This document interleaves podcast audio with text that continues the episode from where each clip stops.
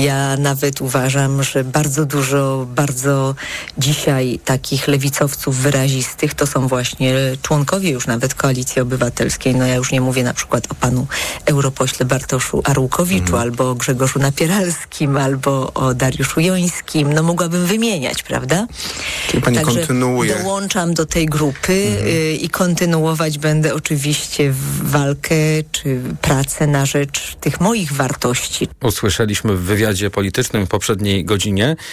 Wspólna lista kandydatów opozycji ma jej dać większość w Izbie Wyższej, no dokładnie tak jak przed czterema laty, ale jak zauważył w TOK FM nasz inny gość, profesor Sebastian Gajewski z Centrum imienia Ignacego Daszyńskiego, widać zmiany w kryteriach doboru kandydatów poszczególnych partii, zwłaszcza Platformy Obywatelskiej żeby ten Senat e, niejako wzmocnić jako izbę refleksji, żeby nie powiedzieć izbę emerytalną, to znaczy trafiają tam politycy, którzy gdzieś z tym głównym nurtem w Platformie Obywatelskiej mają się e, rozstać. Przykład chociażby Grzegorza Schetyny czy Małgorzaty Kidawy-Błońskiej. Za to, jak dodawał gość TOK FM, zrobią oni miejsce w Sejmie aktywniejszym w życiu politycznym dotychczasowym senatorom, takim jak Krzysztof Brejza czy Marcin Bosacki. Inne podejście ma według profesora Gajewskiego Lewica, która chce odmłodzić odmłodzić Senat prowadzić tej takiej bieżącej, mocnej polityki do Senatu, bo i e, Magdalena Biejat, młodsze pokolenie i Maciej Kopiec też młodsze, czy może nawet najmłodsze pokolenie w polskiej polityce. I jeszcze na koniec przypomnijmy, że ten pakt senacki zakłada, że poszczególne partie opozycji nie wystawią przeciwko sobie kontrkandydatów w poszczególnych okręgach wyborczych. A do tematu paktu senackiego jeszcze będę wracał w podsumowaniu dnia w rozmowie z redaktor Magdaleną Chrzczonowicz z Okopres. Sejm przyjął uchwałę o zarządzeniu referendum na 15 października bieżącego roku. Referendum, o którym już wielokrotnie mówiliśmy w TOK 360. E, wygląda więc na to, że klamka zapadła i przy okazji wyborów do parlamentu e, będziemy mieli możliwość oddania głosu w referendum. E, Tomasz Fęskę, reporter Radia TOK FM, który jest w Sejmie, już teraz jest razem z nami, mam taką nadzieję. Witaj Tomku. Jestem, jestem. No to jakbyś podsumował te ostatnie minuty i decyzje parlamentarzystów. O, uchwała w sprawie referendum wywołała naprawdę burzliwe dyskusje, czy raczej wystąpienia, no bo trudno tutaj było mówić o, o dyskusji, po prostu posłowie przerzucali się nawzajem wystąpieniami. W imieniu PiS mówił poseł Marek Ast, który przekonywał, że referendum to oddanie głosu Polakom w ważnych sprawach. No nic, czego byśmy nie słyszeli w ostatnich dniach. Jak łatwo się domyślić, opozycji nie przekonał i to nikogo, ani ludowców, ani Konfederacji, ani Lewicy, ani Platformy. E, politycy tych ugrupowań wyrzucali PiSowi, że nie pyta o rzeczy naprawdę naprawdę dla Polaków e, dzisiaj ważne. Jeden z liderów PO, e, Borys Budka, wyrzucał PiSowi, że no miał 8 lat, by pytać e, Polki i Polaków o kwestie na przykład aborcji, na przykład o prawa kobiet, o reformę sądownictwa, o media publiczne, ale wtedy partia rządząca jakoś się nie kwapiła do oddania głosu suwerenowi. Mm, posłanka y, Pomaska mówiła, że pytanie w referendum powinno brzmieć, czy można bezkarnie kraść. No i przypomniała wybory kopertowe, które się nie odbyły, Jacka Sasina i 70 milionów złotych, które y, przepadły na ich organizację. Krzysztof Gawkowski z Lewicy zarzucał PiSowi, że ponosi odpowiedzialność za niszczenie e, idei, instytucji referendum i że tutaj tu cytat chucpę trzeba bojkotować. E, wystąpieniom no, licznych polityków opozycji towarzyszyło na koniec takie zawołanie października 15. No i na to zawołanie ich koleżanki mhm. i koledzy z sali kończyli hasłem pogonimy Kaczyńskiego. Więc no tak to wyglądało w ostatnich dwóch godzinach. PiS i jego koalicjanci odpowiadał na to, odpowiadali na to opozycji, że pomimo ośmiu lat w opozycji ani Platforma, ani PSL, ani inne ugrupowania nie nauczyły się no, szanować Polaków, wciąż uważają się za przedstawicieli elity, no i po prostu nie chcą słuchać e, zwykłych ludzi. Były próby przełożenia referendum. Poprawki w tej sprawie składały mm, Paulina Henik-Kloska z, z Polskiej 2050 i Joanna Mucha z PO. Chciałyby odbyło się ono 12 listopada, by nie mogło być takim elementem e, kampanii wyborczej Prawa i Sprawiedliwości, co właśnie opozycja partii rządzącej zarzuca. No jak się można domyślić, PiS się na to nie zgodził, przekonując, że kieruje się oszczędnością i dzięki temu, że referendum będzie tego samego dnia co wybory, to jego organizacja wyjdzie po prostu taniej. To jeszcze krótko powiedzmy o terminach, no bo uchwałę już mamy, kiedy rusza kampania referendalna tak. chociażby.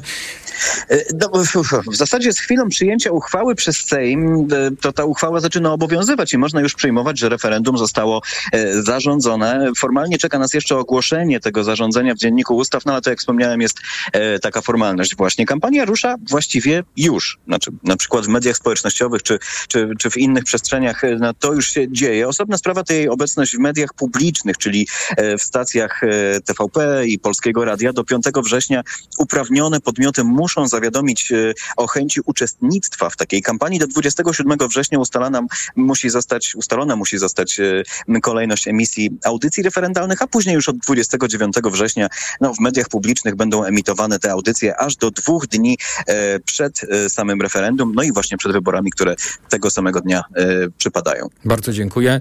E, o tym z Sejmu mówił reporter TOK FM Tomasz Fęskel, tylko krótko przypomnijmy, że te pytania będą na przykład dotyczyły kwestii podniesienia wieku emerytalnego, wyprzedaży państwowych przedsiębiorstw, e, czy kwestii związanych e, z migracją, gdzie na przykład no, nikt w tej chwili nie mówi, na co zwraca uwagę lider po Donald Tusk o tym, że ma być podnoszony wiek emerytalny, czy mają być wyprzedane państwowe przedsiębiorstwa, więc komentatorzy uznają, że te pytania mają tutaj odnieść efekt wyborczy i tak naprawdę nie chodzi o referendum zgodnie z założeniami takiego aktu wypowiedzi ze strony obywateli.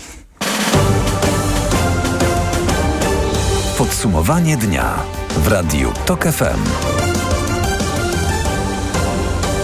Ukraina sama zdecyduje, kiedy nastaną odpowiednie warunki w celu podjęcia jakichkolwiek rozmów pokojowych z Rosją. Tak oświadczył sekretarz generalny NATO Jens Stoltenberg. No i w ten sposób nawiązał do wypowiedzi swojego szefa sztabu z minionego wtorku, który stwierdził, że Ukraina może ostatecznie oddać Rosji część okupowanego terytorium w ramach takiej umowy w celu zakończenia wojny. Potem ten właśnie szef sztabu wycofał się ze swoich słów i wyraził żal z powodu tego komentarza. A sama Ukraina zapowiada, że wyzwoli wszystkie terytoria okupowane przez Rosjan, niezależnie od tego, ile to zajmie czasu. Tak stwierdził ukraiński minister spraw zagranicznych Dmytro Kuleba. Zapewnił też, że zachodni sojusznicy nie naciskają, by dość wolno przebiegająca do tej pory kontrofensywa e, przyspieszyła. Prawda jest taka, że dopóki nie wygramy, będziemy potrzebować więcej broni. Musimy iść do przodu. Wojna to rzeczywistość. Nie ma innego wyjścia. O współpracy Ukrainy z sojusznikami mówił także Siergiej Szojgu, rosyjski minister obrony. Zasoby militarne Ukrainy są na wyczerpaniu pod pretekstem wspierania Kijowa. USA oczyszczają arsenały swoich partnerów na całym świecie, obiecując dostawy zachodniego sprzętu na korzystnych warunkach. Ostatnia odsłona wojny w Ukrainie to są również ataki na infrastrukturę portową tego e, kraju, infrastrukturę wykorzystywaną do eksportu zboża. W tym miesiącu Rosjanie zaatakowali ją już siedem razy, wylicza prezydent e, Ukrainy Wołodymyr Zełenski. I mówi tak, rosyjscy terroryści terroryści znowu zaatakowali nasze porty i infrastrukturę, które gwarantują globalne bezpieczeństwo żywnościowe. Każdy taki rosyjski atak to cios w światowe ceny żywności, cios w stabilność społeczną i polityczną w Afryce i Azji. To nie do zaakceptowania. Putinowi po prostu nie zależy na globalnym bezpieczeństwie żywnościowym. Dodawał Wedant Patel, rzecznik amerykańskiego Departamentu Stanu. Waszyngton wezwał Rosję, by wróciła do umowy, która umożliwiała eksport ukraińskiego zboża. A mimo y, opuszczenia tego porozumienia przez Moskwę, pierwszy ukraiński statek, jak przekazały władze w Kijowie, wczoraj y, wypłynął z odeskiego portu i przepłynął nowym korytarzem humanitarnym ogłoszonym przez Ukrainę. O bezpieczeństwie takiego rejsu mówił w TOK FM komandor porucznik rezerwy Maksymilian Dura, ekspert do spraw sił morskich i redaktor portalu defense24.pl. Na razie się nic z tym kontenerowcem nie dzieje i nie słychać o tym, żeby on został przez kogokolwiek zaatakowany, dlatego że ani jednej, ani drugiej stronie by to nie było na rękę, ponieważ po pierwsze Rosjanie korzystają z transportu morskiego na Morzu Czarnym, a więc wykorzystują statki cywilne do tego, żeby transportować chociażby swoje własne zboże, a także węgiel i inne rzeczy. Natomiast tak samo próbują korzystać z tego Morza Czarnego Ukraińcy, wysyłając statki handlowe ze swoim zbożem. Tutaj jest większy problem, bo Rosjanie niekiedy uzurpują sobie prawo do no kontrolowania tych jednostek, ale no. jednak mimo, mimo wszystko odbywa się to tak mówiąc miękko. To znaczy nie ma jeszcze na zasadzie, nie ma jeszcze takiej zasady, że popływa okręt i na przykład strzela w okręt. Tego jeszcze, znaczy strzela w ten statek transportowy. Tego jeszcze nie ma i cieszmy się z tego, dlatego że to oczywiście groźby ze strony Federacji Rosyjskiej, że oni zablokują jakikolwiek transport morski na Morzu Czarnym, są bardzo trudne do spełnienia, z tym, że są możliwe. Choć jeszcze kilka dni temu Rosjanie oddali w kierunku statku towarowego na Morzu Czarnym strzały ostrzegawcze, ale na tym się skończyło. No i na inspekcji, która, jak podkreślał nasz gość, była takim świadectwem piractwa, e, jakiego dokon dokonuje państwo rosyjskie. Gość Agnieszka Lichnerowicz w programie Światopogląd mówił także, że dowódca rosyjskiej jednostki powinien zostać oskarżony o akt właśnie piractwa przed sądem międzynarodowym. Całą rozmowę na ten temat znajdą Państwo w podcastach na tok.fm.pl w naszej aplikacji mobilnej. Plony są dobre, ale jakość zboża fatalna, mówią to FM rolnicy z Lubelszczyzny. Przez wiele dni deszczu zboże na czas nie zostało zebrane i zaczęło przerastać, a to negatywnie wpływa na ziarno. Jak słyszymy, zapłacą konsumenci. Anna Gmitarek-Zabłocka była pod Zamościem, rozmawiała z rolnikami, którzy w polu prowadzą swoje żniwa. O której pan wyjeżdża kosić kombajnem? Wyjeżdżamy jak rosa obecnie, jak pola są dalej od domu, to gdzieś tam kombajn wyrusza z podwórka około dziewiątej. Trzeba maszynę przesmarować, trzeba zatankować, no i wyjeżdżamy, no i kosimy. I cały dzień na polu? No do momentu aż się da. Z wałówką pan przyjeżdża? Jedyna przerwa dzisiaj to to, że pani tu jest i z panią stoję zamiast siedzieć w kombajnie, a no albo kanapki, albo tam jakieś, nie wiem jak żona naszykuje, jakieś, jakieś menażki, jak to się kiedyś mówiło. Panie Marcinie, no spotykamy się w bardzo nietypowym miejscu. W różnych miejscach już byłam, ale na polu przy kombajnie nie. Jak tegoroczne żniwa? Jak to wygląda na dziś? Żniwa, no trzeba powiedzieć, że trudne, nawet bardzo trudne.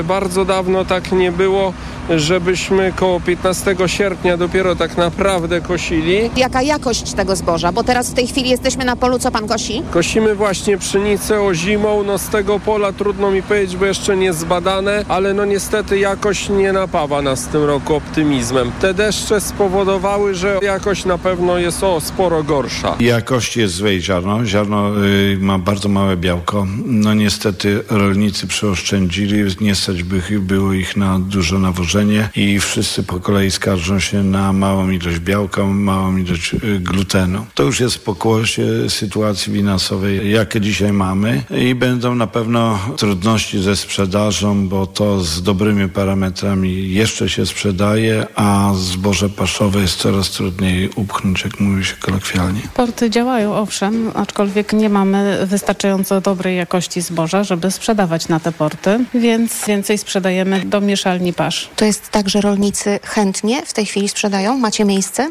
Jak to w żniwa, trudno z miejscem, aczkolwiek rolnicy ci, co nie mają miejsca na, na, na to, żeby przechowywać zboże i ci, którzy mają kredyty, potrzebują sprzedać, więc jak zwykle sprzedają.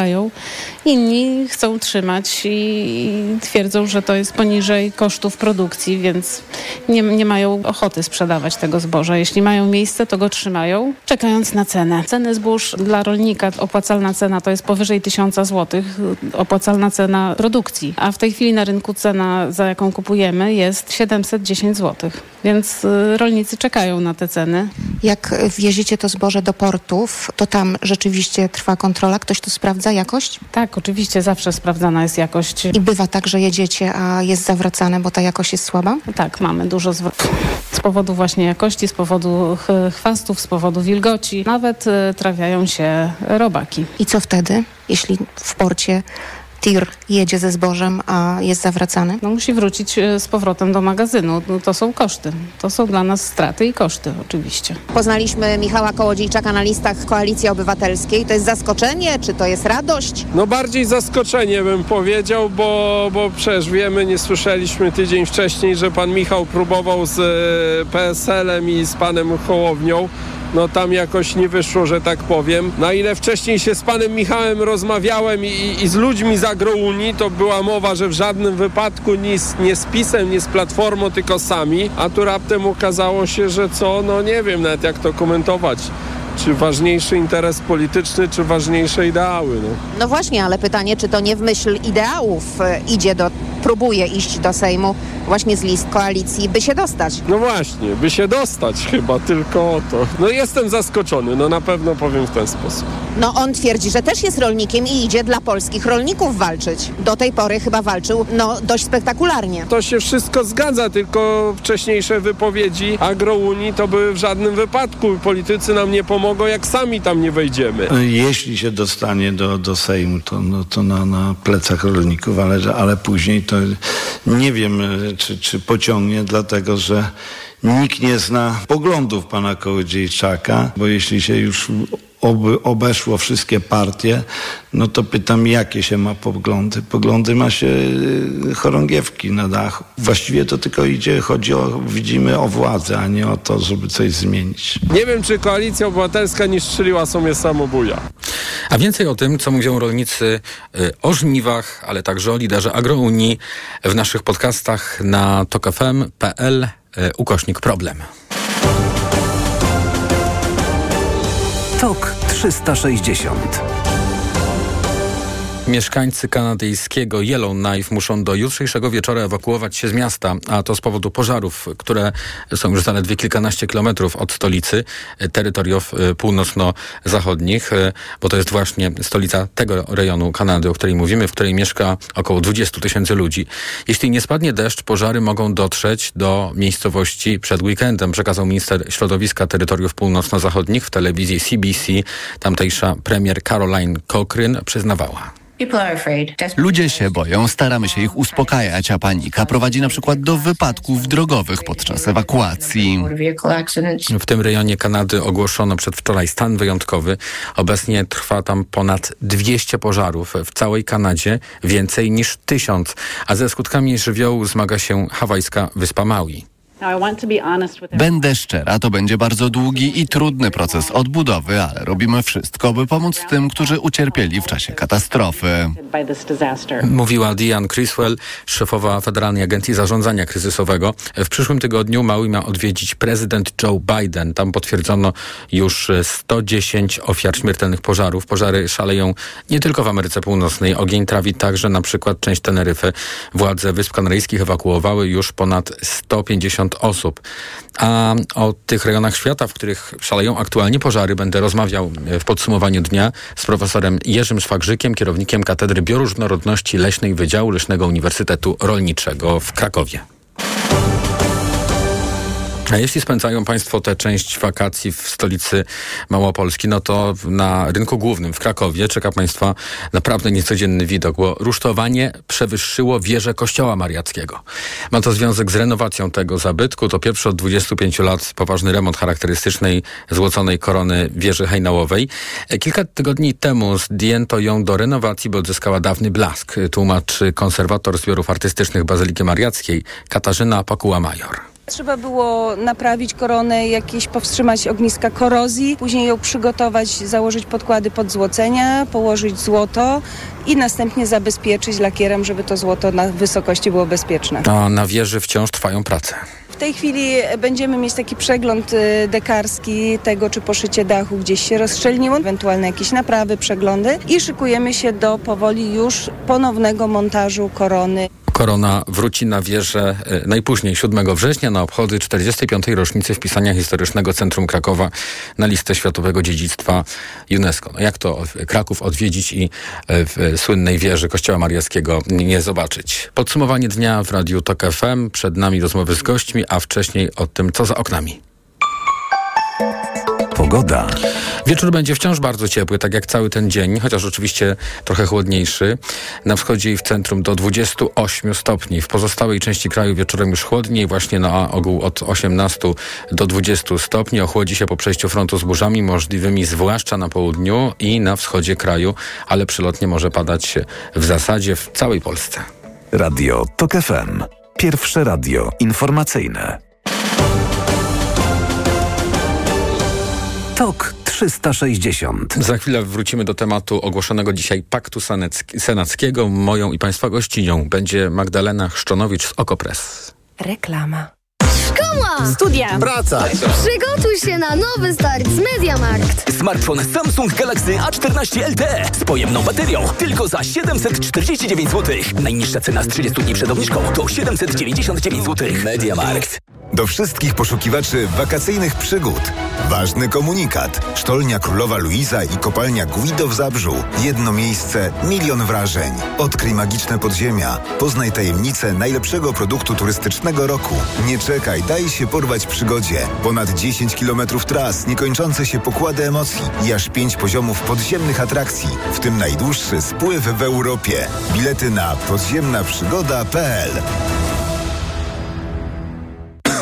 Kaszel palacza? Ja? Adam, przecież już nie palę. Kaszel palacza pozostaje po rzuceniu palenia. Dlatego zastosuj Detusan. Ale ja już brałem coś na kaszel. Detusan działa inaczej. To specjalistyczny produkt, który powstrzymuje odruch kaszlu i chroni błonę śluzową podrażnioną przez papierosy. To prawda. Teraz już nie kaszlę. Detusan. Uwolnij się od kaszlu palacza. To jest wyrób medyczny. Używaj go zgodnie z instrukcją używania lub etykietą. Łagodzenie kaszlu i chrypki, nawilżanie i ochrona błony śluzowej gardła Aflofarm. Ale nie szkodzi zdrowiu. W przypadku dolegliwości ze strony układu oddechowego zalecana jest diagnostyka w celu ustalenia przyczyn. Spędź urlop tam, gdzie każdy znajdzie coś dla siebie. Wybierz Dolny Śląsk i odpoczywaj jak lubisz. Najwięcej zabytków, zamków, pałaców oraz uzdrowisk. Majestatyczne góry, tajemnicze podziemia, różnorodne trasy rowerowe. Zapraszam. Cezary Przybylski, marszałek województwa dolnośląskiego. Reklama.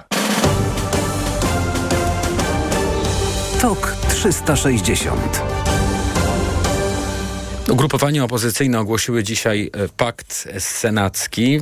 Podzieliły się miejscami na listach. Najwięcej kandydatów, 51 e, ma Koalicja Obywatelska, no bo to największe ugrupowanie na opozycji. Ludowcy mają 20 e, tych miejsc, Lewica 15, Polska 2058.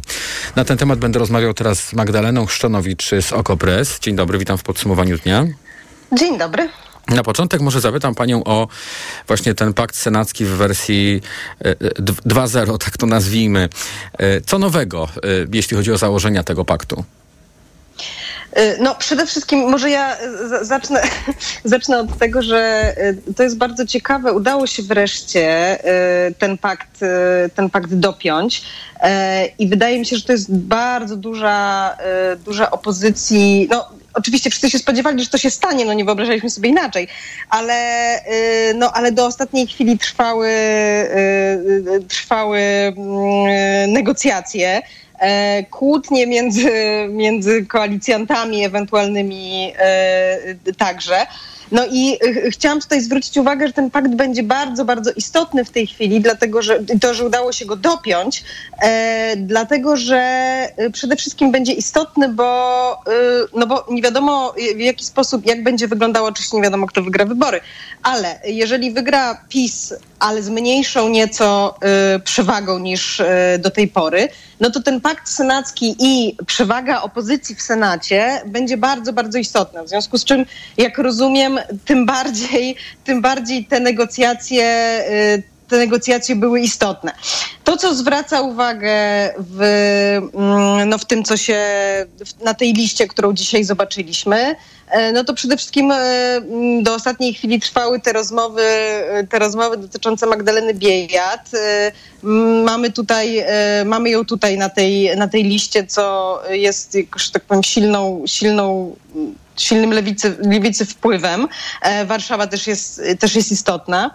E, nie ma, nie, nie, nie ma już ostatecznie wiemy, że nie ma, że nie ma Romana Giertycha. No i oczywiście kilka innych e, nazwisk tutaj jakoś jest interesujących. Powrót, powrót mm, Waldemara Pawlaka chociażby. Mhm. No, do tych nazwisk jeszcze wrócimy, ale chciałem panią jeszcze zapytać o ten podział miejsc na listach. Mhm. Wiadomo, że najsilniejsze, największe ugrupowanie opozycyjne ma tych mandatów y, potencjalnie do zdobycia najwięcej, ale jeśli chodzi o te pozostałe ugrupowania, czy to, tutaj był jakiś taki nie wiem, obiektywnie sprawiedliwy klucz? Jak, jak to w ogóle zostało wszystko policzone i, jak to, i co to nam mówi o y, potencjale tych grupowań? No oczywiście jest tak, że to, to nie, nie, ma zaskoczenia, y, że Platforma, że Koalicja Obywatelska y, powiedzmy y, ma tutaj najwięcej. To no, to, to, jest oczywiste. No i to mówi, że, że cały czas ta koalicja, no to jest jakoś odzwierciedlenie tego, co widzimy w sondażach, tak? I oczywiście tego, co widzimy, ten podział, który jest na razie, który widzimy na razie w Sejmie. No, y, w sumie Szymon Hołownia, y, tak, ma tutaj, y, patrzę, 8, prawda? Szymon No Hołownia, właśnie. Polska 2050 ma 8. No to jest to jest mało, ale pamiętajmy, że nie ma go cały czas, y, to znaczy nigdy się nie dostał jeszcze, że tak powiem, do parlamentu, e, a ostatnie jego sondaże też są y, bardzo słabe. No więc tutaj widać, że ten podział w każdym razie, podsumowując, pokazuje nam bardzo, bardzo silną pozycję koalicji obywatelskiej. Y, I rzeczywiście tutaj ja, ja to no, po, pokazuje, że, ta, że, że, że, te, że te tarcia tutaj były, ale Koalicja Obywatelska ma bardzo, bardzo silną, e, silną pozycję, bo to jest e, ponad Mhm. połowa. Ale sporo do powiedzenia mają też ludowcy, którzy powalczą o 20 mandatów, lewica 5 mniej. Tak, y, to, y, to tutaj ludowcy, tak, to też, to też jest drugie, drugie moje zaskoczenie, bo ludowcy zawsze, że tak powiem, oscylują, tak jak ostatnio oscylują, y, oscylują również na, na, granicy, na granicy progu, a mają bardzo dużo. Rozumiem, że tu to wynika trochę z tego, że mamy tutaj nieco bardziej konserwatywnych kandydatów, takich jak na przykład Kazimierz Ujazdowski. E, No i rozumiem, że, czy właśnie Waldemar Pawlak powiedzmy, i rozumiem, że to są te głosy, które, czy przede wszystkim Jan, Jan Filip Libicki, tak? To jest bardzo, y, bardzo, bardzo konserwatywny. Powiedziałabym, że w- dużej części e, w dużej części głosu, głosujący właściwie, mógłby głosować w niektórych sprawach z PiSem.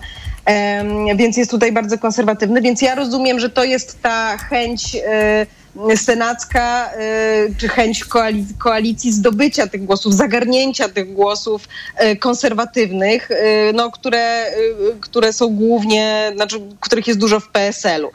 E, No ale 15 dla, dla lewicy to też nie jest tak mało. No i jeszcze raz, jeszcze raz tutaj powiem, że, że ta Magda Biejat, co się, mówię o tym dlatego, że to była rzeczywiście sensacja ostatnich, ostatnich dni. E, Trudno powiedzieć, czy to jest, wiadomo, wiemy, że, że Senat no to, jest, to jest izba mimo że wyższa, no to jednocześnie mająca jakoś tam mniej do, y, tak, tam, tam te, te, te rozgrywki polityczne są mniej czy widoczne, czy mniej się e, odzwierciedlają, czy mniej, mniej, mniejszy wpływ ma jakoś Senat na, na to. Natomiast, no więc tutaj było, było pytanie, czy Magda Biejat, która ma, miała dobry wynik wyborczy, czy to, czy to rzeczywiście jest dla niej dobry ruch. No tutaj się na to, y, na to zdecydowała, jak rozumiem, mając, mając nadzieję, że Warszawa to jest właśnie ten, ten okręg, w którym, w którym ma szansę. Mhm. E, Do tej pory, to, znaczy w tej e, aktualnej kadencji Senatu, e, to był chyba e, jeden mandat, e, który dawał większość ugrupowaniom opozycyjnym. Czy pani redaktor spodziewa się poprawienia tego wyniku? Czy e, tym razem jesteśmy świadkami jakiejś takiej właśnie większej mobilizacji związanej z tym, z tym paktem, który przecież raz już wypalił? Tak, on wypalił i to jest bardzo mocna, y, mocna. Oczywiście y, wybory do Senatu y, no, odzwierciedlają oczywiście wynik wyborczy y, ogólny, ale y, oczywiście rządzą się trochę innymi prawami. Y, koalicja tutaj liczy na wiel, czy koalicja w sensie uczestnicy Paktu Senackiego liczą na, liczą na więcej i mi się wydaje, że to jest możliwe. Dlatego, że no, jest to odzwierciedlenie ogólnych sondaży wyborczych i teraz widać, że PiSo, PiS no, nie ma tak mocnej pozycji, jak miał. Nie jest powiedziane, to już nie jest oczywiste, tak jak cztery lata temu no, sondaże wskazywały, było bar, bardzo mało prawdopodobne, już to latem wiedzieliśmy, że wygra y, y, opozycja. PiS miał tutaj zdecydowaną przewagę. W tej chwili jesteśmy w takiej sytuacji, że to nie jest oczywiste. PiS nadal ma tę przewagę w sondażu, w sondażach, ale, y, no, ale to już nie jest oczywiste. W każdej chwili się coś może zmienić. PiS y, na przykład nie wiemy cały czas, w jaki sposób wpłynie na czy frekwencję, czy na y, mm, zwycięstwo lub nie y, PiSu, y, to zapowiedź, tak, referendum, które ma być razem z, z wyborami. Nie wiadomo, jak to wpłynie. PiS liczy na to, że to zachęci i zmobilizuje wyborców. Mi się wydaje, że może być dokładnie odwrotnie. Y, Jest, jest tak, znaczy, że wyborcy mogą być zdezorientowani, także pisowscy wyborcy, tak, popierający PiS mogą być zdezorientowani, nie wiedzieć w ogóle o co chodzi z tym referendum i że jest to wpychanie na siłę jakiegoś, Tym bardziej, że cztery tematy które Cztery mają tematy, właśnie dokładnie. b- być związane z, znaczy ma obejmować się ta kampania referendalna, która y, w intencji, tak jak możemy się domyślać, rządzących ma być wsparciem wyborczym dla partii rządzącej, a nie pytaniem y, zadanym społeczeństwu, więc to na pewno będzie bardzo ciekawa kampania. Tak, dokładnie. To, to będzie bardzo ciekawe i nie wiemy, jak to wpłynie w gruncie rzeczy, zwłaszcza jak poznaliśmy te pytania. One są trochę absurdalne yy, w, części. Z drugiej strony yy, ja sobie wyobrażam takiego wyborcę, weźmy takiego wyborcę, który nie orientuje się bardzo dobrze, czyli pewnie jakoś zna, zna, znacząca większość, który nie śledzi tak jak my, tak?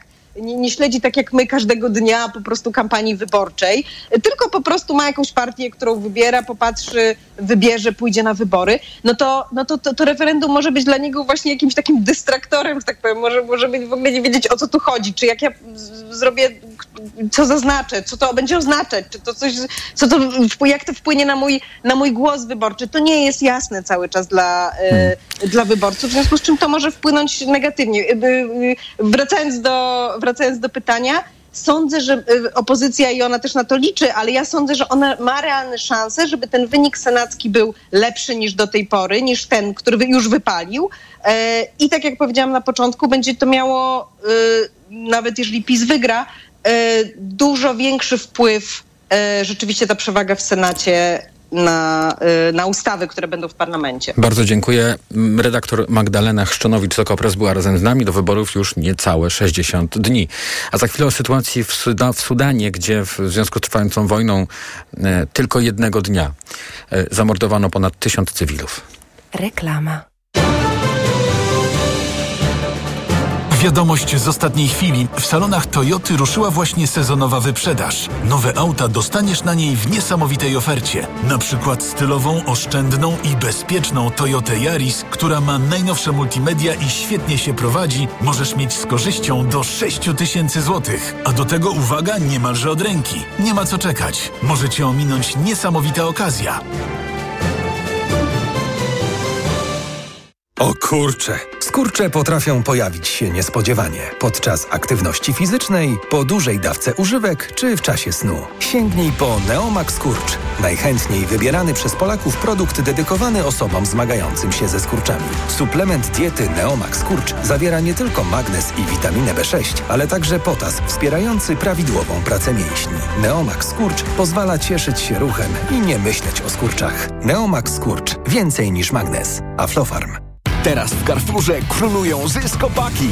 Napój Lipton Ice Tea 1,5 litra 4,49 za sztukę przy zakupie dwóch. Oferta ważna do 19 sierpnia. Najniższa cena z 30 dni przed obniżką 4,49. Carrefour. Możemy kupować mądrze. Wiele osób pyta mnie, dlaczego hemoroidy powracają. Powodem często są osłabione żyły i wtedy polecam tabletki doustne Proctohemolan Control. Proctohemolan Control wzmacnia żyły od wewnątrz. Kuracja to tylko 7 dni i daje długotrwały efekt. Proctohemolan Control. Tabletki 1000 mg diosminy. Leczenie objawowe dolegliwości związanych z żylakami odbytu. Przeciwwskazania na wrażliwość na którykolwiek ze składników. Aflofar. Przed użyciem zapoznaj się z treścią ulotki dołączonej do opakowania bądź skonsultuj się z lekarzem lub farmaceutą, gdyż każdy lek niewłaściwie stosowany zagraża Twojemu życiu lub zdrowiu. W BMW do kreowania lepszego jutra napędza nas odwaga i pasja tworzenia. To dzięki nim od lat dajemy radość z jazdy.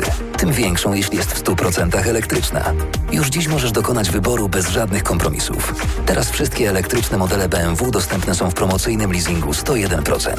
Wybierz BMW iX z pakietem sportowym, przestronne BMW iX1 lub sportowe coupe BMW i4. Szczegóły w salonach i na bmw.pl. BMW. Radość z jazdy. 100% elektryczna. To był świetny wypad w góry. Do czasu, aż Krysie złapał ból pleców, pamiętacie? Niby coś brałam, ale nie pomogło. Bo stosowałaś nie to, co trzeba. Fakt. Pomógł mi dopiero Opokan Med. Bo Opokan Med to specjalistyczne rozwiązanie. Właśnie na bóle mięśniowo-stawowe i reumatyczne. Opokan Med przynosi ulgę na długo. Opokan Med. Bez bólu przez cały dzień. Bez bólu przez całą noc. To jest wyrób medyczny. Używaj go zgodnie z instrukcją używania lub etykietą. Rozgrzewanie i łagodzenie dolegliwości krzyżowo-lędźwiowych, reumatycznych, mięśniowych, stawowych i nerwobóli. Aflofarm. Problemy ze snem dotykają coraz więcej osób, dlatego warto umieć sobie z nimi radzić. Zawarta w suplemencie diety Positivum Sen melatonina ułatwia szybsze zasypianie, a wyciąg z szyszek chmielu pomaga zachować spokojny sen. Positivum Sen. Polecam. Ewa Gawryluk. Aflofarm.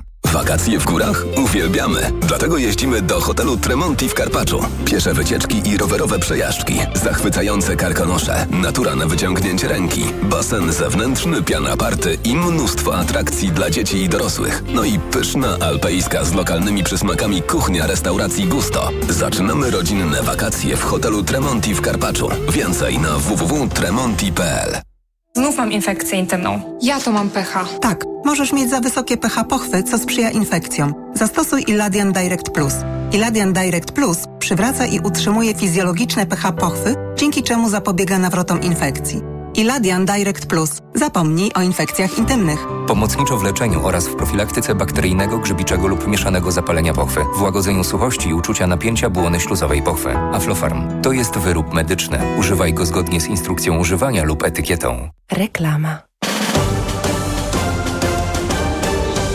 TOK 360. Do tematu wojny w Sudanie, czy konfliktu w Sudanie jeszcze będziemy wracać, a wcześniej porozmawiamy y, o miejscach y, na świecie, y, które płoną. Od kilku tygodni już dowiadujemy się, że a to w Grecji, a ostatnio na terytorium Kanady także, gdzie jedna z miejscowości, i to całkiem taka spora, bo około 20-tysięczna musi być ewakuowana, w związku z tym, że ogień zbliża się do miasta. W tej chwili już łączymy się z profesorem Jerzym Szwagrzykiem, kierownikiem Katedry Bioróżnorodności Leśnej Wydziału Leśnego Uniwersytetu Rolniczego w Krakowie. Dzień dobry, witam y, pana w Radiu Tok FM w podsumowaniu dnia. Dzień dobry panie redaktorze. Na początek poproszę pana o uporządkowanie. Gdzie w tej chwili mamy mm, najpoważniejszą taką y, klęskę dla środowiska, w, a tym samym największe pożary, roz, jeśli chodzi o ich rozmiary i, i zagrożenie? Pan co, w, y, największe pożary są w Kanadzie, tak, to jest olbrzymi kraj, więc oczywiście skala jest nieporównywalna z tym, co widzimy na przykład w Europie. Y, te pożary zresztą w Kanadzie trwają już od czerwca tak, i właściwie prze, przez całe lato y, cały czas się pali z mniejszym lub większym natężeniem. One objęły praktycznie całą Kanadę z tym, że w kilku prowincjach y, to są rekordowe pożary. Co w ogóle już, już na początku lata ogłoszono, że ten rok pod względem pożarów jest już rekordowy w historii Kanady. Także pod względem powierzchni spalonej tam, tam się pali najwięcej. Natomiast niekoniecznie to są pożary najbardziej tragiczne, bo, bo z tego co wiem, najbardziej tragiczny pożar w tej chwili jest na Hawajach, tak, który zresztą pod Tak, wybiera się tam prezydent Joe Biden. Taka, taka zapowiedź się pojawiła i... Tam już przekroczyła 100 osób i y, obawiam się, że to jeszcze nie jest koniec. Mamy też Teneryfę, czyli takie miejsce na świecie, które no, jest bardzo odległe od tych wspomnianych wcześniej. Mieliśmy też pożary w Grecji. Czy właśnie ta strefa na kuli ziemskiej, która, gdzie jest najcieplej, ta strefa, którą właśnie obejmują, ten środkowy pas, te, te miejsca, o, o których wspominamy, to jest ten obszar, gdzie takie zagrożenie się będzie powtarzało i gdzie, gdzie no, należy już przyjąć, że to się staje taką normą, takie pożary.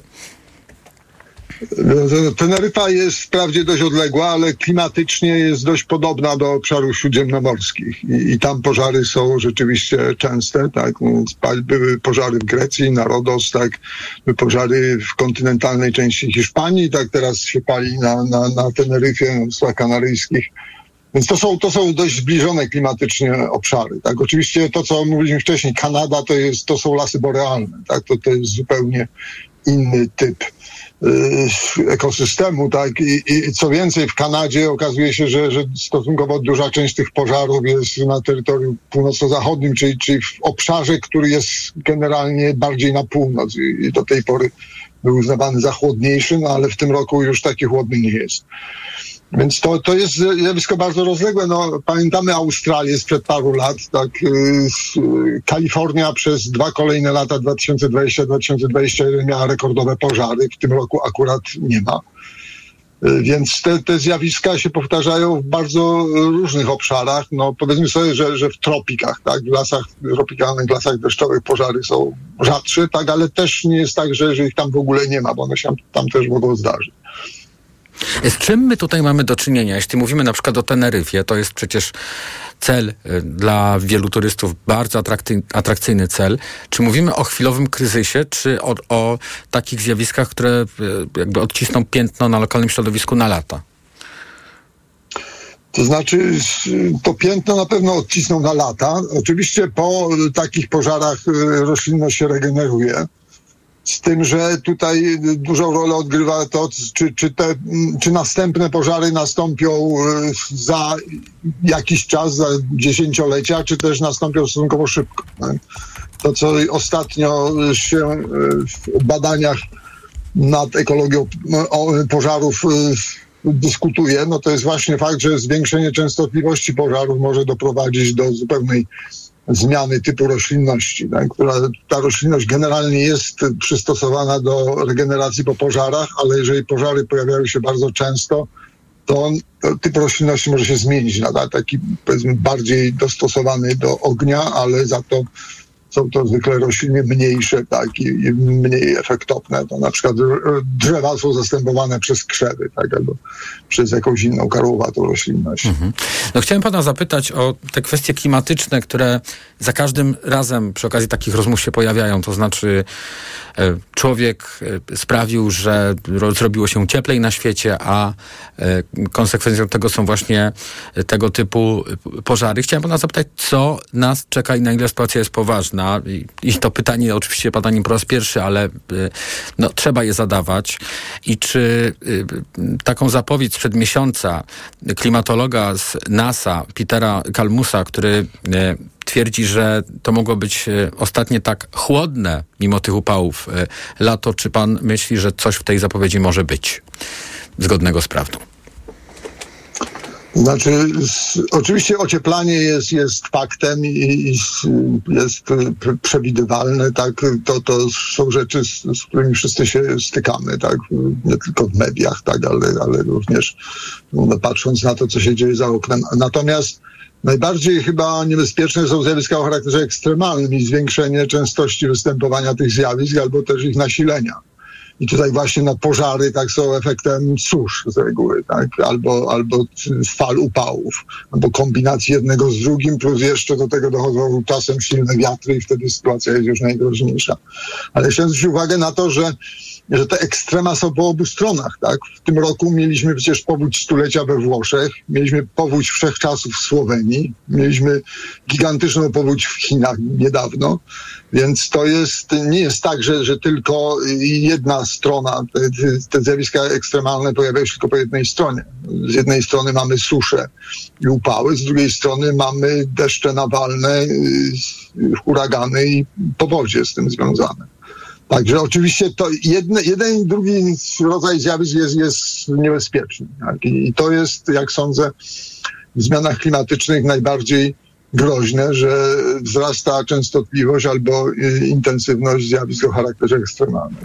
Czy w ocenie pana profesora reakcja ze strony władz państw świata Tutaj też możemy spróbować zróżnicować, gdzie się to traktuje poważnie, gdzie, gdzie mniej jest wystarczająca na to, czy też y, jesteśmy trochę jak y, w filmie Nie patrz w górę, gdzie y, mamy do czynienia z zagrożeniem, które nas prędzej czy później dotknie, a, a my żyjemy zupełnie innymi sprawami. Pan, no, ludzie zwykle żyją tymi sprawami, które ich najbardziej dotyczą. Tak? My na przykład jesteśmy w miejscu, gdzie ostatnio się nic specjalnego nie wydarzyło, jeśli chodzi o te ekstremalne zjawiska, o, o jakieś rekordy, tak, czy, czy, czy niezwykłe zagrożenia. Więc no, do, dowiadujemy się o tym z mediów, tak, to, to się dzieje daleko i niekoniecznie nas dotyczy, no chyba, że akurat jesteśmy na wakacjach w Grecji, tak, czy, czy na Wyspach Kanaryjskich, to wtedy możemy obserwować to z bliska. No więc to, to jest y, w tym trudne, tak? że, że te zjawiska się dzieją w różnych miejscach świata, natomiast nie dzieją się wszędzie i nie dzieją się bez przerwy. W związku z tym no, dość trudno jest, jak sądzę, utrzymać, y, przyciągnąć, utrzymać uwagę ludzi na, na tego typu zjawiska. One, one się pojawiają w mediach w momencie, kiedy jest coś spektakularnego, tak jak teraz y, pożary na Teneryfie, czy, czy, czy na Hawajach, czy, czy, czy w Kanadzie ale później znikają, tak, i, i, te sprawy schodzą na dalszy plan. Także myślę, że, że tutaj jeszcze wiele jest do zrobienia, jeśli chodzi o, o reakcję na to, co, co, co, co przed nami. Mhm. Jak pan sądzi, czy ten rok powinien jakoś znacząco wpłynąć? Czy, czy to jest dostateczny powód, żeby wpłynąć na przykład na, nie wiem, szczyty klimatyczne, na postanowienia rządów państw co do y, y, walki z kryzysem klimatycznym? Znaczy zobaczymy, czy tak będzie. No, jak mówię, to, to jest wiele obszarów mm, na świecie zostało bardzo mocno dotkniętych w tym roku. Ale to nie jest pierwszy rok, kiedy, kiedy takie rzeczy się zdarzały. Tak? One się zdarzały w innych miejscach, również i wcześniej. Oczywiście to mówimy głównie o tych ostatnich kilkunastu czy też dwudziestu latach. Natomiast no, trudno powiedzieć, czy, czy spowodowały jakieś bardzo silne reakcje. No, sądzę, że, że jak do tej pory nie za bardzo. E, a chciałem, żebyśmy wrócili jeszcze do Stanów Zjednoczonych. Tak jak pan wspomniał, tam e, e, mamy ponad 100 ofiar tego, co no mamy takie wrażenie, obserwując te przekazy, wydarzyło się dość nagle. Czy to jest jakaś taka nauczka dla władz USA, a tym samym innych krajów, reagowania w porę na takie zagrożenia? Słyszeliśmy zresztą w ostatnich dniach pewne takie zarzuty pod adresem tamtejszych władz co do szybkości reakcji, sprawności tej reakcji. Wie pan, to jest, to jest bardzo y, znaczy, tragiczny, ale, ale i interesujący przypadek, bo to, to nie był wielki pożar w sensie rozmiarów. Tak? On po prostu przyszedł bardzo szybko tak? I, i towarzyszyły mu huraganowe wiatry. Także ten ogień się rozprzestrzeniał bardzo, się wręcz błyskawicznie. Tak? Tam na reakcje były czasem minuty, a czasem sekundy. Tak? W związku z tym duża część tych ludzi została po prostu zaskoczona. Y, dla porównania podam, że jak były te rekordowe pożary w Kalifornii w 2020 roku, to one spaliły półtora miliona hektarów, paliło się przez, przez kilka miesięcy, tak, a liczba ofiar wynosiła kilka. E, natomiast tutaj w ciągu godziny tak, zginęło ponad 100 osób, być może więcej, ponieważ ta akcja ratunkowa i poszukiwawcza jeszcze nie jest zakończona, więc pokazuje, że, że to zjawisko może być skrajnie niebezpieczne, jeżeli mamy kombinację y, wysokich temperatur, suszy i do tego silnego wiatru. W takiej sytuacji praktycznie y, tylko ostrzeżenie na czas i ucieczka jest w stanie uratować ludzi, ponieważ no, z, tym, z takim, z tego typu pożarem się praktycznie nie da walczyć. Mówiliśmy o walce ze zmianami klimatycznymi, o, o tym, co mogą e, zrobić państwa i rządy, e, ale spójrzmy na ten problem z jeszcze innej strony, już na koniec naszej rozmowy. E, mianowicie, czy ludzkość jest w stanie właśnie czegoś się nauczyć, sprawniej reagować? Pan mówił też o tym, że roślinność, która pojawia się na terenach objętych takimi porażami, pożarami, też może się pojawić inna, czy, czy bardziej odporna na takie zjawiska, czy pod tym względem jakby matka natura ma swoją mądrość, jakby pan to określił? Znaczy to te, te, zmiany nie muszą być dla nas korzystne, tak? Jak, jak wspomniałem, to, to często oznacza, że na przykład lasy są zastępowane przez roślinność przewiastą, tak? No, z punktu widzenia naszego gospodarczego, tak? To jest oczywiście strata.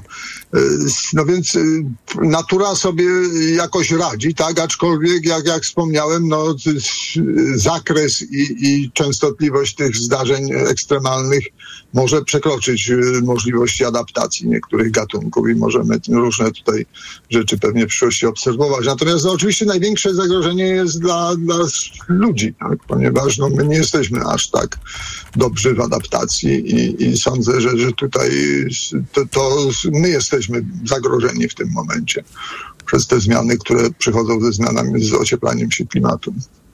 Bardzo dziękuję. E, profesor Jerzy Szwagrzyk, kierownik Katedry Bioróżnorodności Leśnej Wydziału Leśnego Uniwersytetu Rolniczego w Krakowie był razem z nami, a TOK 360 wraca za chwilę.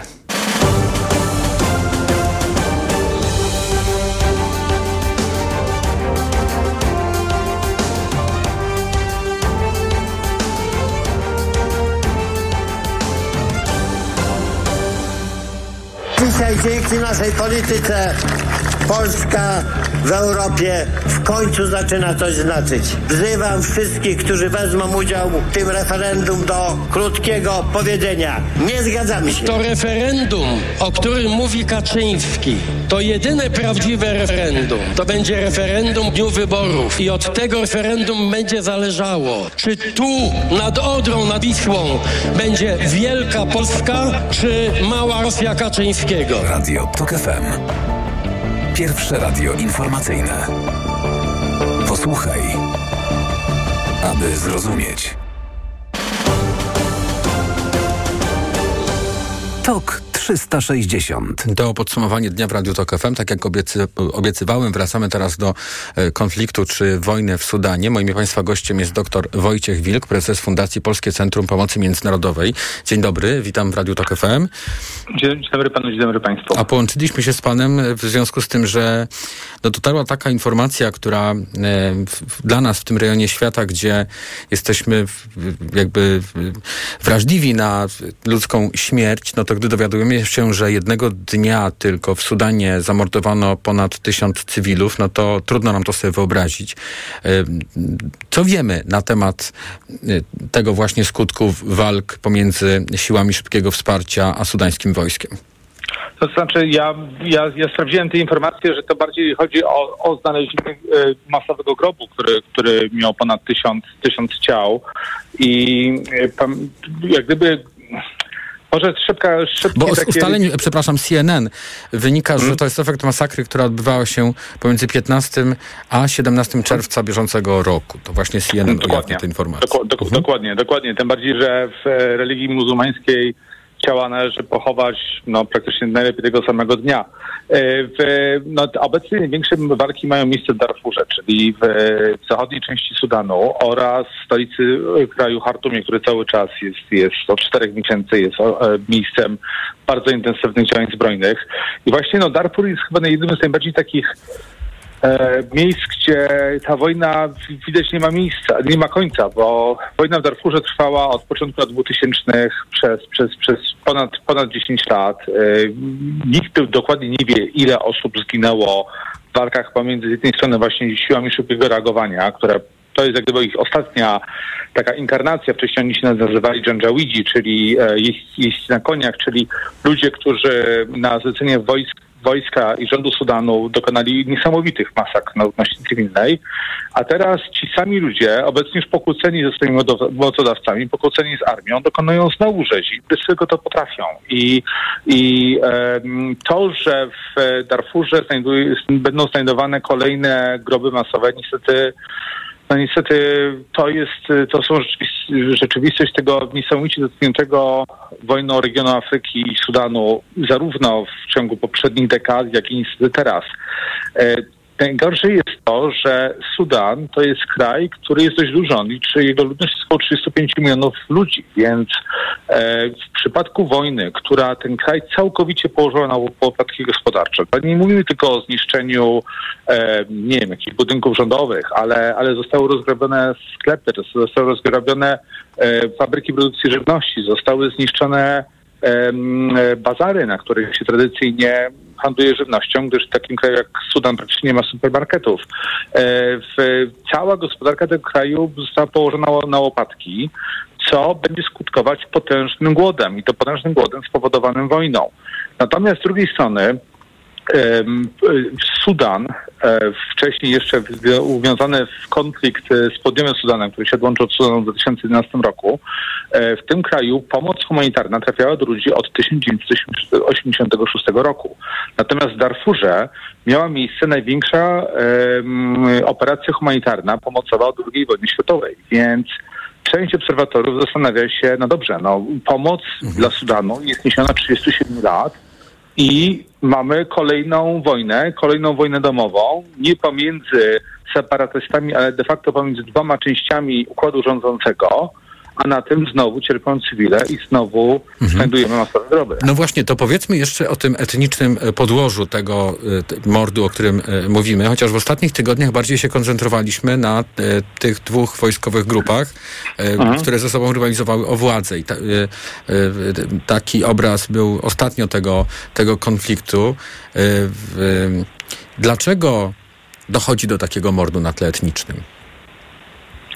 Powodów może być dużo. Znaczy, to, to jest przede wszystkim, gdyby efekt starych waśni, starej, starego konfliktu, który miał miejsce w Darfurze jeszcze 20-10 lat temu, gdzie e, arabscy, muzułmańscy, e, plemiona muzułmańskie, e, arabskie, ale przede wszystkim plemiona, które, które były koczownikami, czyli, czyli których, dla których podstawą utrzymania była produkcja e, bydła, e, i wypasanie tego bydła, stanęli w konflikcie z osiadłymi rolniczymi plemionami, po których to, po których polach to, to bydło przechodziło i traktowało plony. I to jest dość normalny mechanizm konfliktu międzyplemiennego w pasie południowych obrzeży Sahary, tak zwanego Sahelu, gdzie konflikty pomiędzy plemionami osiadłymi a plemionami, plemionami pasterskimi są, są dość, no, dość, dość no, rozpowszechnione. Natomiast w ten konflikt zaangażował się zaangażował się rząd Sudanu i właśnie wsparł e, plemiona koczownicze, dlatego że one były prorządowe, dlatego że one wypychały e, z tych obszarów e, plemiona osiadłe, które były bardziej nastawione antyrządowo, a na to wszystko jeszcze nakładają się, nakłada się znalezienie w Darfurze bardzo bogatych źródeł e, złota, które po części finansuje e, ten konflikt. Dochody z kopalń złota stanowią główne źródło dochodów dla Rapid Support Forces, czyli sił szybkiego reagowania, czyli tej właśnie bojówki, która dokonuje tych zbrodni. A jeszcze na to jest cała masa różnych interesów gospodarczych. Fakt, że nie wielkiego, nie ogromnego kalibru w skali światowej, ale w skali takiego kraju jak Sudan, który no niestety jest bardzo, bardzo ubogi i z dnia na dzień jeszcze bardziej e, uboższy, to cały czas nawet nie, nie, kilka milionów dolarów interesów dla takich e, Sudańczyków stanowi ogromny, ogromny interes i możliwość e, i powód popełnienia ogromnych zbrodni. Oprócz właśnie wydobycia e, złota w Darfurze, tam także w pewnym momencie były e, plany zbudowania przepotężnych farm żywności, takich, takich farm idących w setki, tysiące hektarów, które by produkowały żywność na potrzeby Zjednoczonych Emiratów Arabskich. Tam właśnie i Arabia Saudyjska, i Zjednoczone Emiraty Arabskie, i Egipt, każdy z nich próbuje jakoś poustawiać tą sytuację w Sudanie na swoją korzyść, wspierają te, wspierają te dwa te dwie walczące strony, czyli z jednej strony wojsko sudańskie, a z drugiej strony siły szybkiego reagowania, czyli taką bardzo mhm. brutalną i zbrojoną milicję, no a to wszystkim cierpią cywile. Bardzo dziękuję. Doktor Wojciech Wilk, prezes Fundacji Polskie Centrum Pomocy Międzynarodowej był razem z nami. A to było podsumowanie dnia w Radiu Tok FM. Audycję przygotowała i wydawała Maria Andrzejewska, realizował ją Adam Szuraj. Za chwilę informacje, jeszcze więcej sport.